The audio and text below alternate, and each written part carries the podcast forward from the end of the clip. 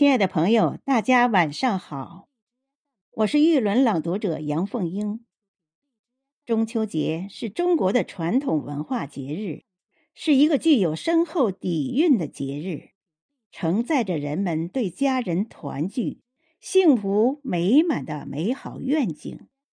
今晚我为大家朗读徐志摩的作品《印度洋上的秋思》节选，用我的声音寄托对远方家人的思乡之情，期盼来平安、幸福、美满。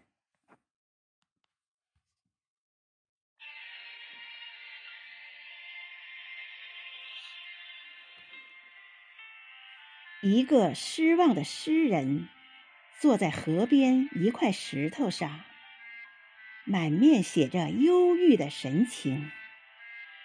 他爱人的情影在他胸中像河水似的流动，他又不能在失望的渣子里榨出些微干叶。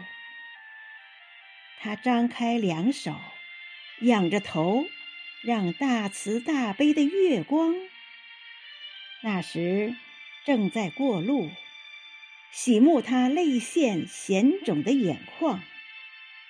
他似乎感觉到清沁的安慰，立即摸出一管笔，在白衣襟上写道：“月光，你是失望儿的乳娘。”面海一座柴屋的窗坛里，望得见屋里的内容。一张小桌上放着半块面包和几条冷肉，晚餐的剩余。窗前几上开着一本家用的圣经，炉架上两座点着的炉台不住地在流泪。旁边坐着一个皱面驼腰的老妇人，两眼半闭不闭的落在伏在她膝上啜泣的一个少妇。她的长裙散在地板上，像一只大花蝶。老妇人掉头向窗外望，只见远远海涛起伏，和慈祥的月光在拥抱密吻。